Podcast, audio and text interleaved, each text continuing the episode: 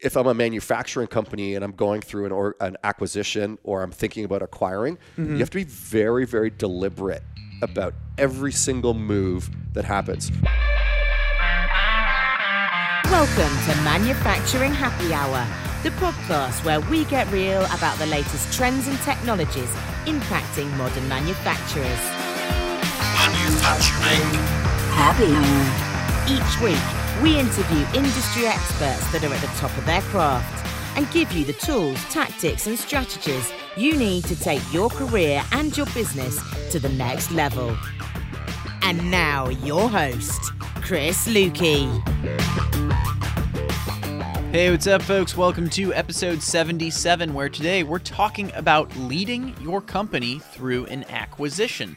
Our guest today is James Novak. He is the CEO of Fiix Software, a company that provides an industry leading cloud based CMMS that helps manufacturers plan, track, and optimize maintenance. It's also worth noting that just over one year ago, they were acquired by Rockwell Automation, which brings us to the premise of today's show. So, here are the three things you can expect to learn from this episode. Number one, we hear about James's story, what he learned from working for major companies like BlackBerry, and what he prioritized when he became the CEO of Fiix. Second, we talk about acquisitions. This is the meat of the conversation where James shares how he evaluated whether the acquisition would be a good fit. He also shares what other manufacturing leaders can do to help their people and teams continue to do great work while navigating a new organization. This part of the conversation applies to both companies being acquired or companies that are making an acquisition. And number three, we discuss CMMS, what it does for maintenance, some of the tech and integrations. We also get into some details as we talk about Fiix and the Rockwell ecosystem. But since this is an industrial podcast, I feel confident that you will be able to keep up.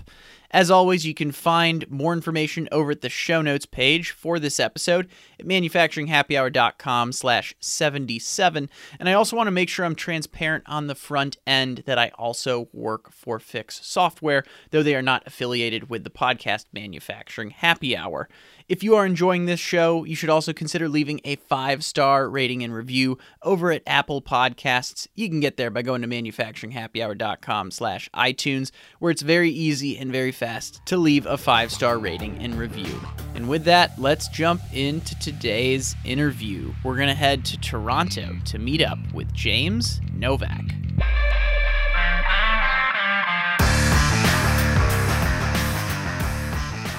James, cheers. Chris, thank you.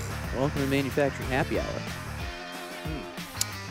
Good to have it being uh, recorded in Canada. I have not recorded a live manufacturing happy hour in a while. It's been Zoom for like two years, basically. So Well, it is good to be up It's here. one of the perks about being in the office, I think. yes, no, I would agree with that. So we're up here. We're in Toronto, and I was asking you this as we were walking down the stairs. If we were having this at an estab- if we were having this conversation at an establishment Yep. in Toronto, where might that be? Well, uh, depends on the season. So, like Canada can run all four seasons, right? So, if you're in the summer, definitely we'd be having it at the lake. So, you know, on the dock, uh, something overlooking the water for sure for me.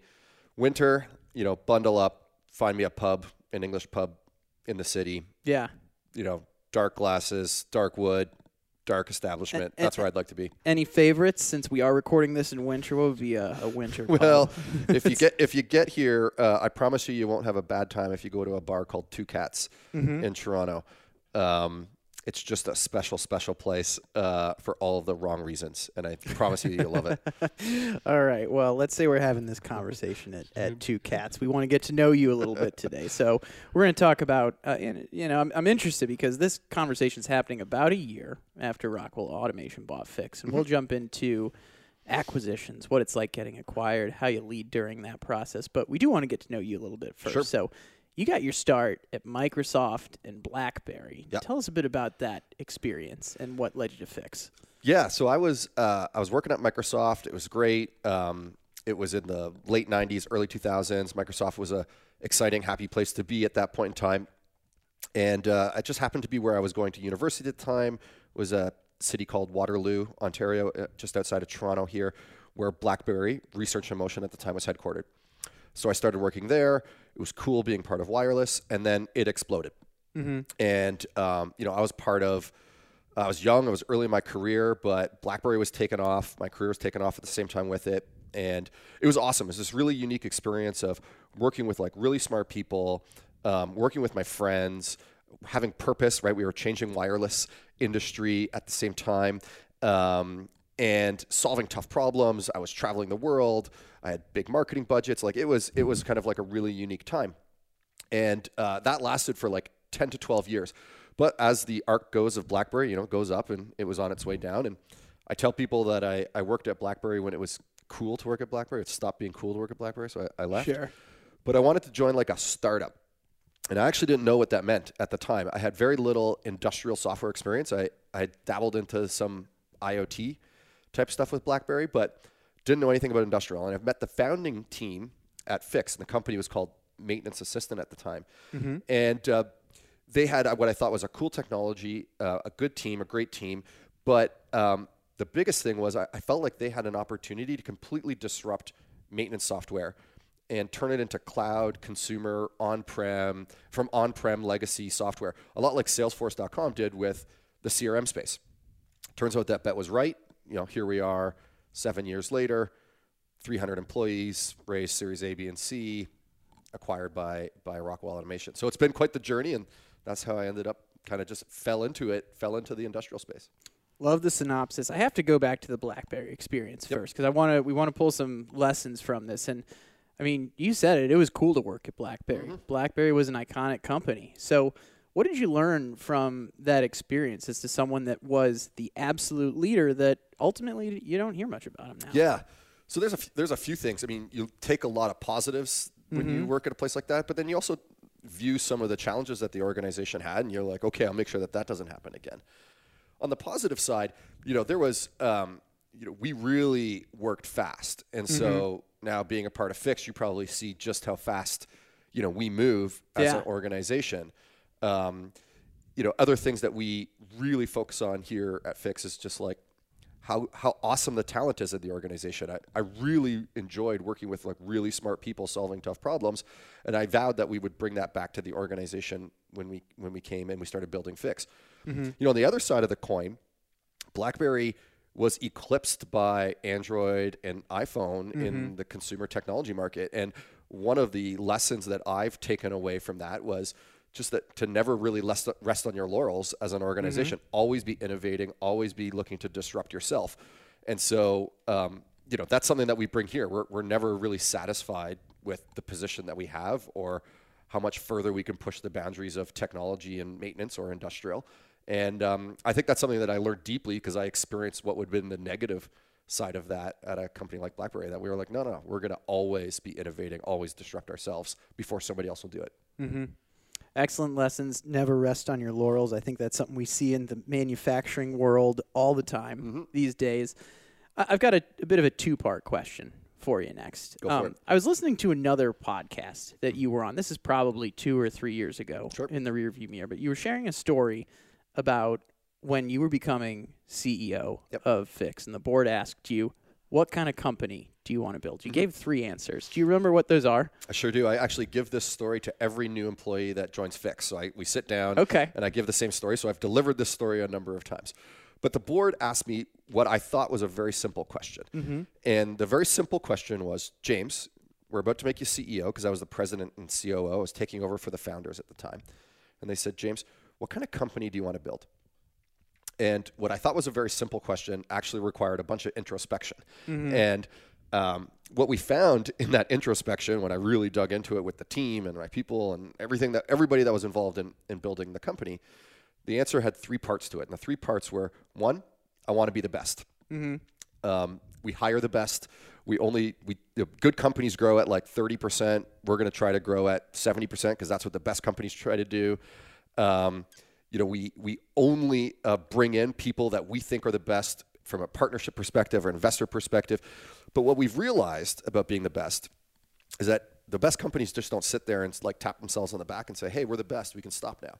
It's about this journey about getting better every day, every month, every quarter, every year, and the compounding effect of getting better every little bit along that journey allows you to be the best.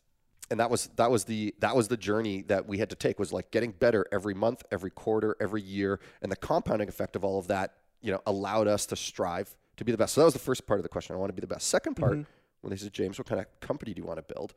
I said I care very deeply about the experience that every single fixer has at the company. Going back to like my BlackBerry story, I had this amazing experience. I was young, I was early in my career, I was learning, I was growing, I was working with smart people. All these great things kind of contributed to an amazing career experience. And what I was able to take from that was, wow, I want to give back that same experience to whoever comes to Fiix. But the challenge with that is that you have like 300 people in the organization. I can't personally be responsible for 300 people's happiness as much as I want to and as much as I try. Mm-hmm. So our job is to create this like platform where we invest in all sorts of things. Depending on the individual, you know, Chris, you might care about work-life balance. Mm-hmm. Another individual might care about making a ton of money. Another individual might care about working with really smart people beside them. Another person might care about work autonomy. And so having all of these diverse backgrounds are amazing. That's how you have a diverse organization. But now you have to build this platform where all these people can be satisfied in the experience that they want to build. So that was mm-hmm. my job was building this platform as the CEO of like where all these experiences could kind of happen. And then the third part was James, when, what kind of company do you want to build? You know, I want to be the best. I care very deeply about the experience. The third part was I want to do it for the right reasons. Mm-hmm. You know, we could make money on the internet selling guns and cigarettes if we wanted to. Yeah. And we decided not to. We decided that there was a higher purpose for the work that we were doing in industrial spaces. And fundamentally, we believe that proper maintenance leads to sustainable outcomes in the world, whether that's carbon emissions reduction, health and safety outcomes, waste reduction outcomes, energy reduction outcomes, higher output. There's circular economy components, in particular when globalization happens. So we believe that through proper maintenance, you can create better sustainable outcomes in the world. And that's our higher purpose as an organization. That's why we do this. And so it's a combination of those three answers. Yeah. When somebody asked me, James, what kind of company you want to build? That's uh, after some deep introspection, what seemed like a simple question became something that um, required a lot of a lot of thought. So I'm curious. The the acquisition by Rockwell occurred a year ago. Then did you have a similar list when you were trying to figure out is the Rockwell acquisition right? Were you trying to align it with that answer? Tell me about that. Yeah, it, we we I looked at it, um, and the board and our investors all looked at it from maybe a little bit of a different perspective, and I think this is where Fiix was unique. Um, most times you look at it from a financial perspective, right? You're a for-profit organization. You take a look at the numbers. Does it make sense? That's only one part of the equation, from my perspective. What we had to look at it from is all of our stakeholders. So we looked at it from our customers. Is this better for our customers? Are they going to have better solutions from us? Will they have better integrated solutions from us? Will they be able to um, move along their digital journey better because of the Rockwell acquisition of Fiix? The answer is yes, categorically yes. Um, what about our employees? What's happening with our employees? Are they just going to lay off everyone or are we going to grow as an organization? Turns out we're going to grow as an organization. We look at it from a shareholder perspective. Financially, does this make sense with our growth perspective, et cetera? Does it make sense for our community where we live and work in Toronto and in Canada? And, and all of those areas that we looked at from every stakeholder perspective, we felt like this was a really positive outcome. So when we thought about this, we didn't have like a list of, hey, does this meet our criteria? It's we looked at it from a per, uh, from a persona or a stakeholder perspective, not just from a financial outcome. And that's how we ended up with a decision where like we were like, yeah, this this makes a ton of sense for everybody that's involved in this company. Yeah. Okay, so you're looking at it from the stakeholders, internal, external, etc. Yep. I, I have to ask, what? Tell us a bit about the acquisition. What go- what went through your head when you realized it was real? Like, do you get were you getting pitched all the time? Like, do you get calls about this? Like, how do you filter out noise from something that's legitimate? Totally. So, Fiix, hot company in a hot space, right? Mm-hmm. So, we had no shortage of either investors wanting to get a piece of the company or acquirers that were interested in either partnering with us or, or acquiring us. And um, as we were going through the journey of kind of a high growth organization and mm-hmm. adding as much revenue and customers and doing the impact that we were in the market, mm-hmm. You know, I would take calls. My job as the CEO is to have interesting conversations. And so when Rockwell called me for the first time, I was like, this is an interesting conversation. Well, we will have this conversation. We weren't planning on getting acquired at the time. Um, wasn't kind of what the board or management were, were interested in. But um, Rockwell just really got aggressive with us. They learned a little bit about us. We learned a little bit about them. And they fell in love with the business. They fell in love with their customers. They fell in love with their technology. They fell in love with the management and the employee base mm-hmm. of the company. And once those things started lining up, then we started getting into the details. Now, one thing I will tell you, Chris, is it happened fast. Yeah. So we're in the middle. We're in COVID, right? So COVID is what four months old, 5 mm-hmm. months old when we're, and still the world doesn't know what's happening. Um, we don't know like is the economy going to tank? What's happening with industrial customers or their supply chain? Like all of those things are still relatively unknown at the time. So we're going through the deal. Um, we're negotiating on the final terms of the deal, and uh, I lay out some kind of final details to Rockwell on a phone call, and uh, I get an email back the next morning. It says we've agreed and signed, and I literally sat there at my home office and I just leaned back in my chair and I went, "Holy shit, we just sold the company," and that was it. It just hap- It just happens that quick, and Yeah. you know when uh, big organizations like Rockwell want to do something that's strategic to their business, they move fast on those paths. And we were a nimble organization, so it was easy for us to make these decisions. And yeah, it, it once we once we went down the path, it, it happened it happened really quickly.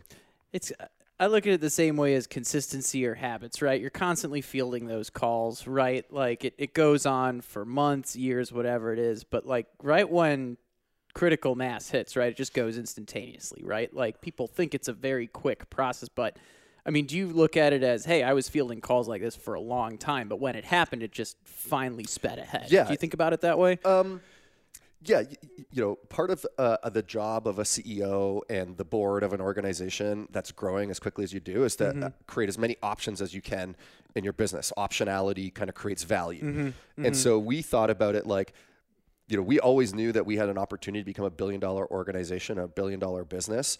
Um, what are all the paths that we can take to get there? And then keep all of those doors open to us. So I had all the conversations all the time, and that's just part. That's just part of the job. Now, um, what's interesting is that is that it might not yield dividends when Sure. you do it. Yeah. Sure enough, you know, a year later, two years later, you know, somebody that I spoke to at a conference or kept a relationship with calls me up and says, "Hey, we're ready to do this now," and it moves quickly at that point. We'll be right back, right after a word from our sponsor.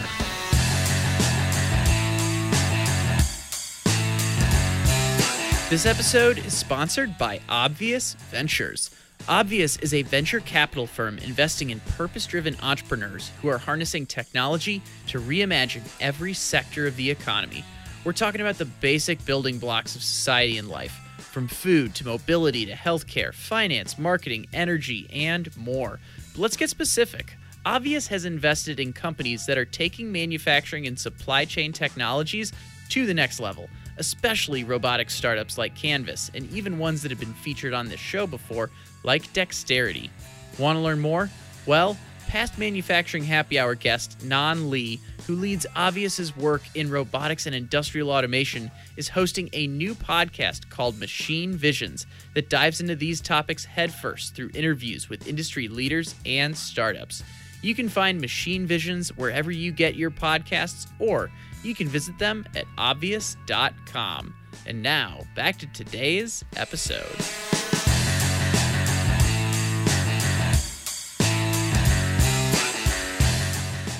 So I want to focus on the people for a little bit. You've you've brought up the employees at Fix in almost every answer you've given so far. You care about the experience of every individual fixer. Now we're we're dealing with an organization that's a lot more people, right? It's not just fixed. Sure. You have the entire Rockwell world, their whole partner network. It's mm-hmm. a beast. Mm-hmm. So how do you avoid an us versus them mentality in the case of an acquisition, right? Because every acquisition is probably going to have people with different experiences, et cetera, coming in, different types of company, different go to market strategies. How do you balance that? Yeah. Lots of different vectors on this one, right? Like, because mm-hmm. there's a lot of ways that the train can go off the tracks mm-hmm. when you're doing something like this. The 1st mm-hmm. and foremost, um, one of the things that we looked at when we looked at all the stakeholders and the employee stakeholders was like, what, what are the values of an organization? And it seemed to me that Rockwell cared about the same things that Fiix cared about. You know, Rockwell, they care about their employees and the well being of their employees. They care that they have 20, 30, 40 year veterans in the mm-hmm. organization. Mm-hmm. Um, Rockwell also cares about sustainability in the same way that we care about mm-hmm. sustainability. And so I was like, okay, like those are deeply ingrained things that we care about in the organization. So like from a values perspective, Yeah. everything kind of aligned.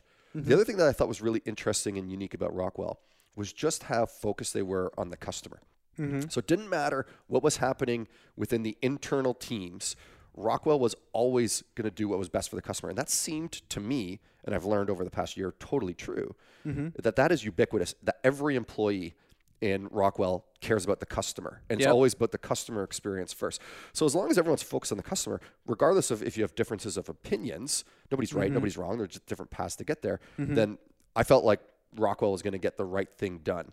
So that was that was a great thing for us. Now there's always room for what I'll call healthy tension in organizations. Sure. Fiix is going to move fast. We make fast decisions. We build products in a different way. We bring them to market in a different way than mm-hmm. maybe Rockwell does with their legacy products. But mm-hmm. that's okay because when you're something as big as Rockwell, you're not just like one entity. You're like a solar system, mm-hmm. right? And the solar system has different planets moving at different speeds. So you might have like a big planet that's really cold and big moving on the outside of that solar mm-hmm. system. Mm-hmm. And then you got like hot planets that are spinning really fast close to the sun. That's what Fiix is. We're like a hot planet spinning close to the sun. And so I love the analogy. if I'm Blake, the sitting in the CEO chair of Rockwell, I'm looking at this like all of my planets, and I just got to keep the solar system kind of in balance. And so it's okay to have different ones moving at different speeds, and Fiix just happens to be one that's moving at at high speed. What I find interesting is you led with values, then you started talking about customer focus. You didn't really mention technology in that answer as you were thinking. Technology is an output, Yeah. right? Like technology is an output of the decisions that people and the organization makes. Mm-hmm. Technology, in my view, is like an enabler. Like we use cloud technology because it's easier and better for our customers to deploy Mm-hmm. maintenance software. Um, we're, cloud is an enabler of a business goal. Yeah. Um, the technology itself isn't driving anything. It's the business goals, and then the technology comes along with it. In my in my view. No, no, I was I was just curious, right? I think as as people are listening to this, you know, we have a lot of manufacturing leaders of all shapes and sizes that, that listen to this show. One thing I'm curious about is, you know, what what advice do you give to other manufacturing leaders that find themselves in the middle of an acquisition opportunity, whether it's looking to acquire or being acquired after as you reflect on this past year? Yeah.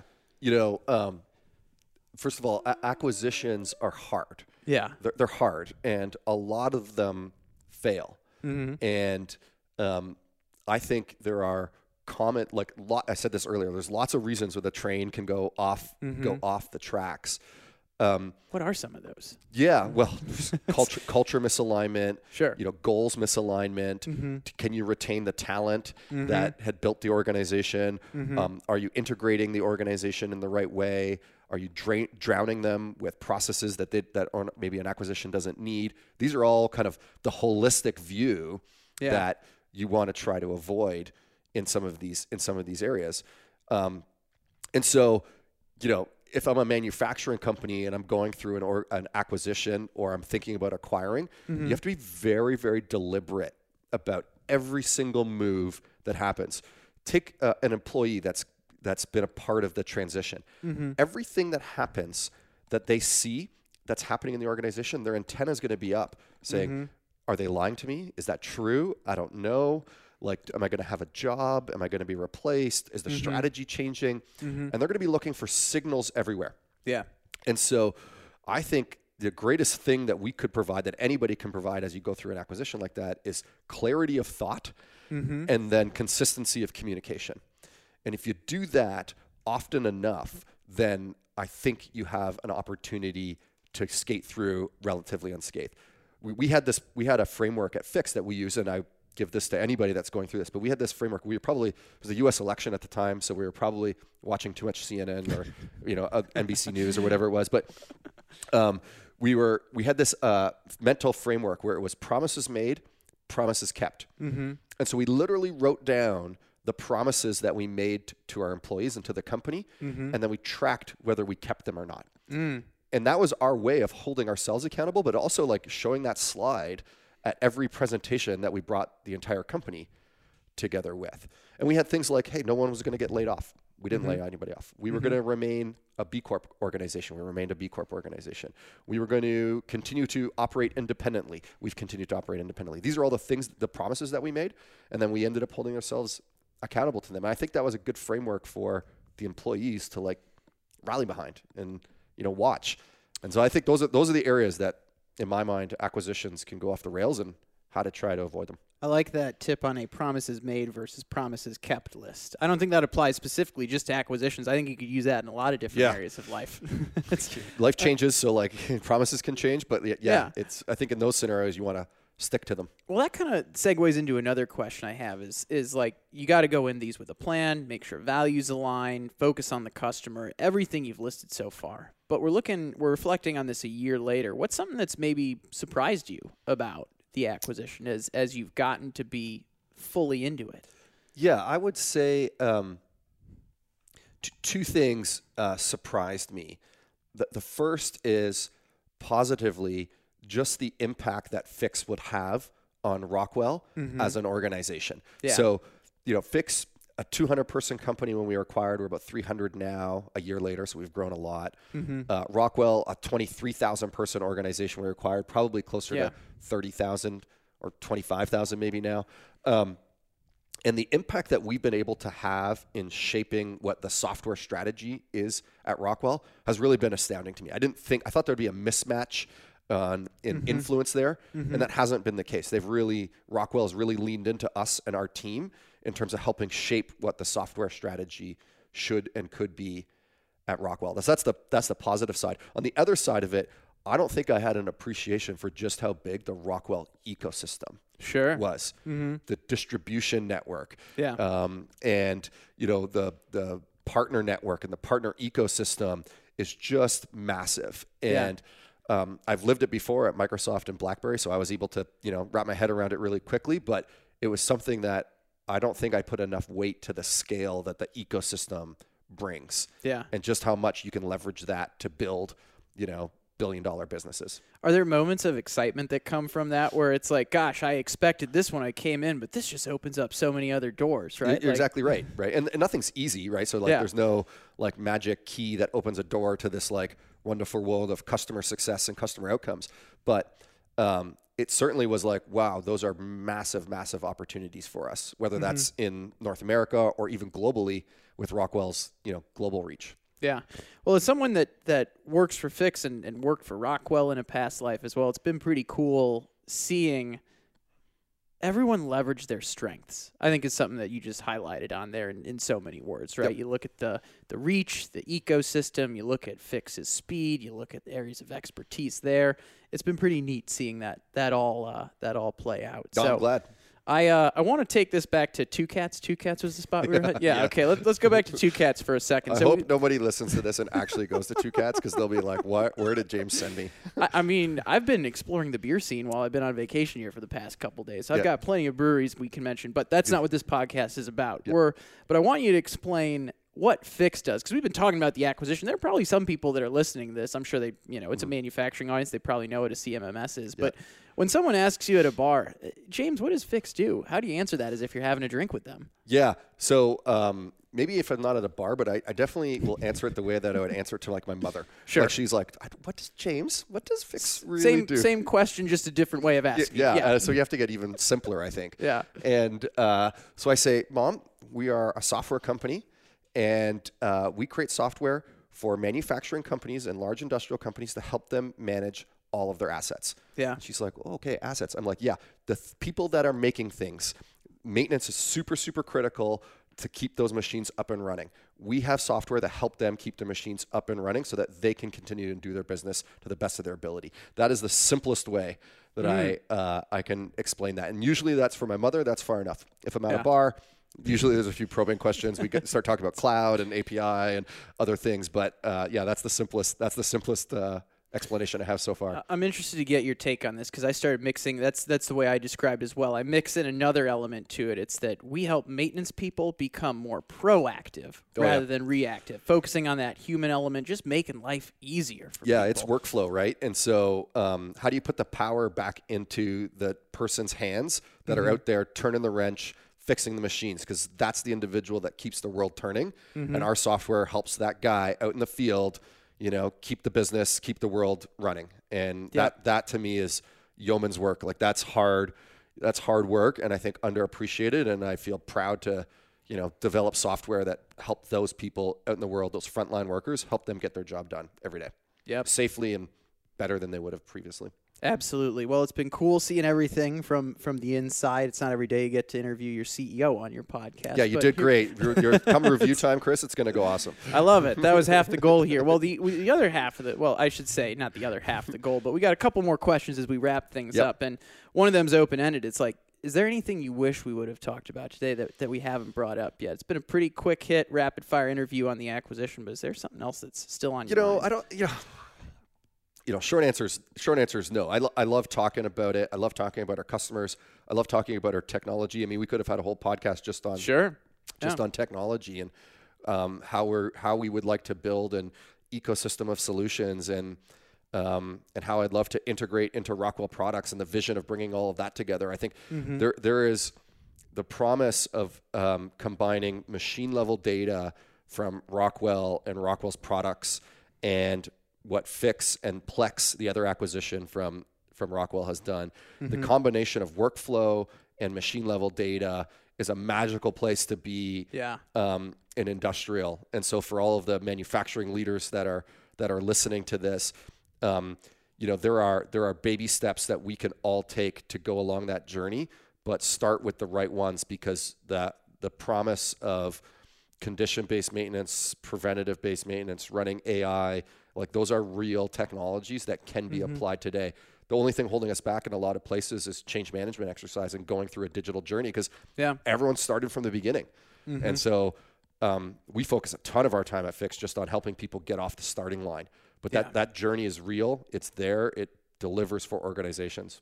I, I will say a call to action for the audience out there because we do talk about digital transformation industry 4.0 quite a bit on this show, right? And there are some people that I know are still listening to this that haven't taken that first step. You are a very good first step to jumping into that, right? If you want to jump, dip your toe into the water, Yep. CMMS platform is a great spot. To It is. Start. It I is. couldn't totally take off my sales hat going into Yeah, this interview. listen, I, this it is what it is. You wouldn't be a good sales guy if you didn't. But Sure. um, yeah, you know, th- th- to take a look at there's processes that exist everywhere in every industrial organization that are not digitized. They're Mm-hmm. still being run on paper and pen or Excel or some outdated legacy piece of software that's hard to use. The technician in the field Yeah. ain't going to use it. Mm-hmm. Um, find those ones, get those onto software. That's that's step one. And so Mm-hmm. the digital journey in in maintenance is really four steps in my mind to really boil it down. Mm-hmm. 80% of the market is still using pen and paper to run their maintenance today. 80% of maintenance departments in North America, regardless of size of organization, are running on pen and paper today. That's a phenomenal stat.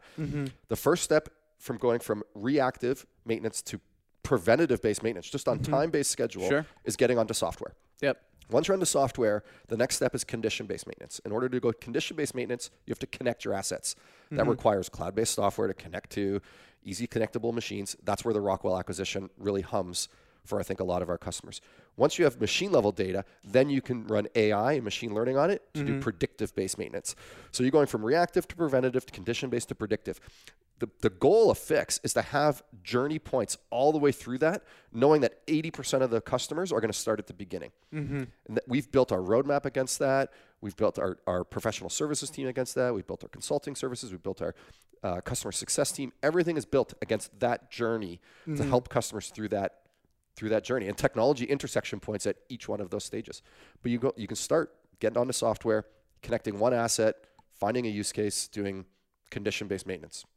Excellent. I love the the overview of CMMS we threw in here.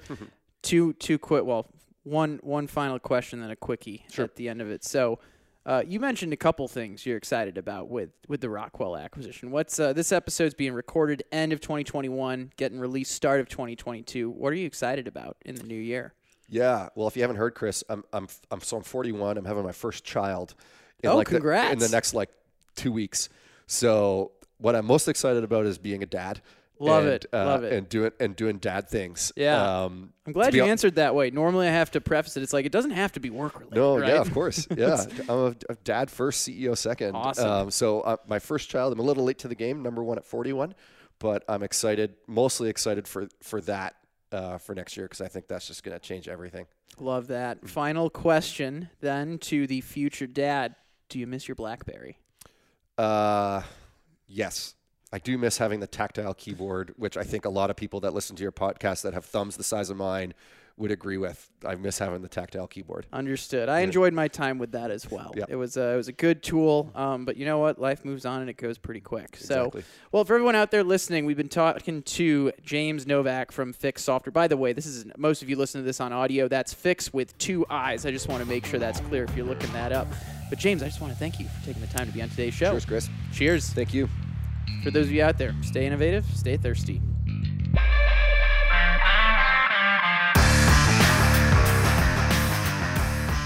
Hey, thanks for listening, and thank you, James, for jumping on today's show.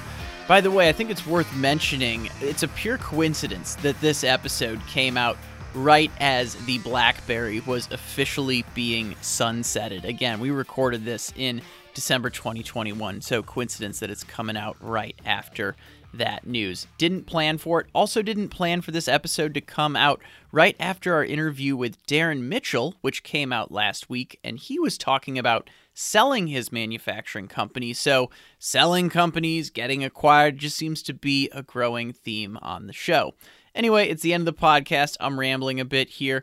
Couple housekeeping things before we wrap up.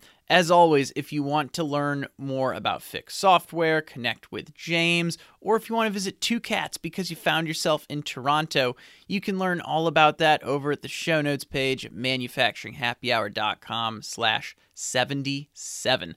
I also want to thank our sponsor for today's show, Obvious Ventures. We really enjoyed having their managing director Nan Li on the show not too long ago.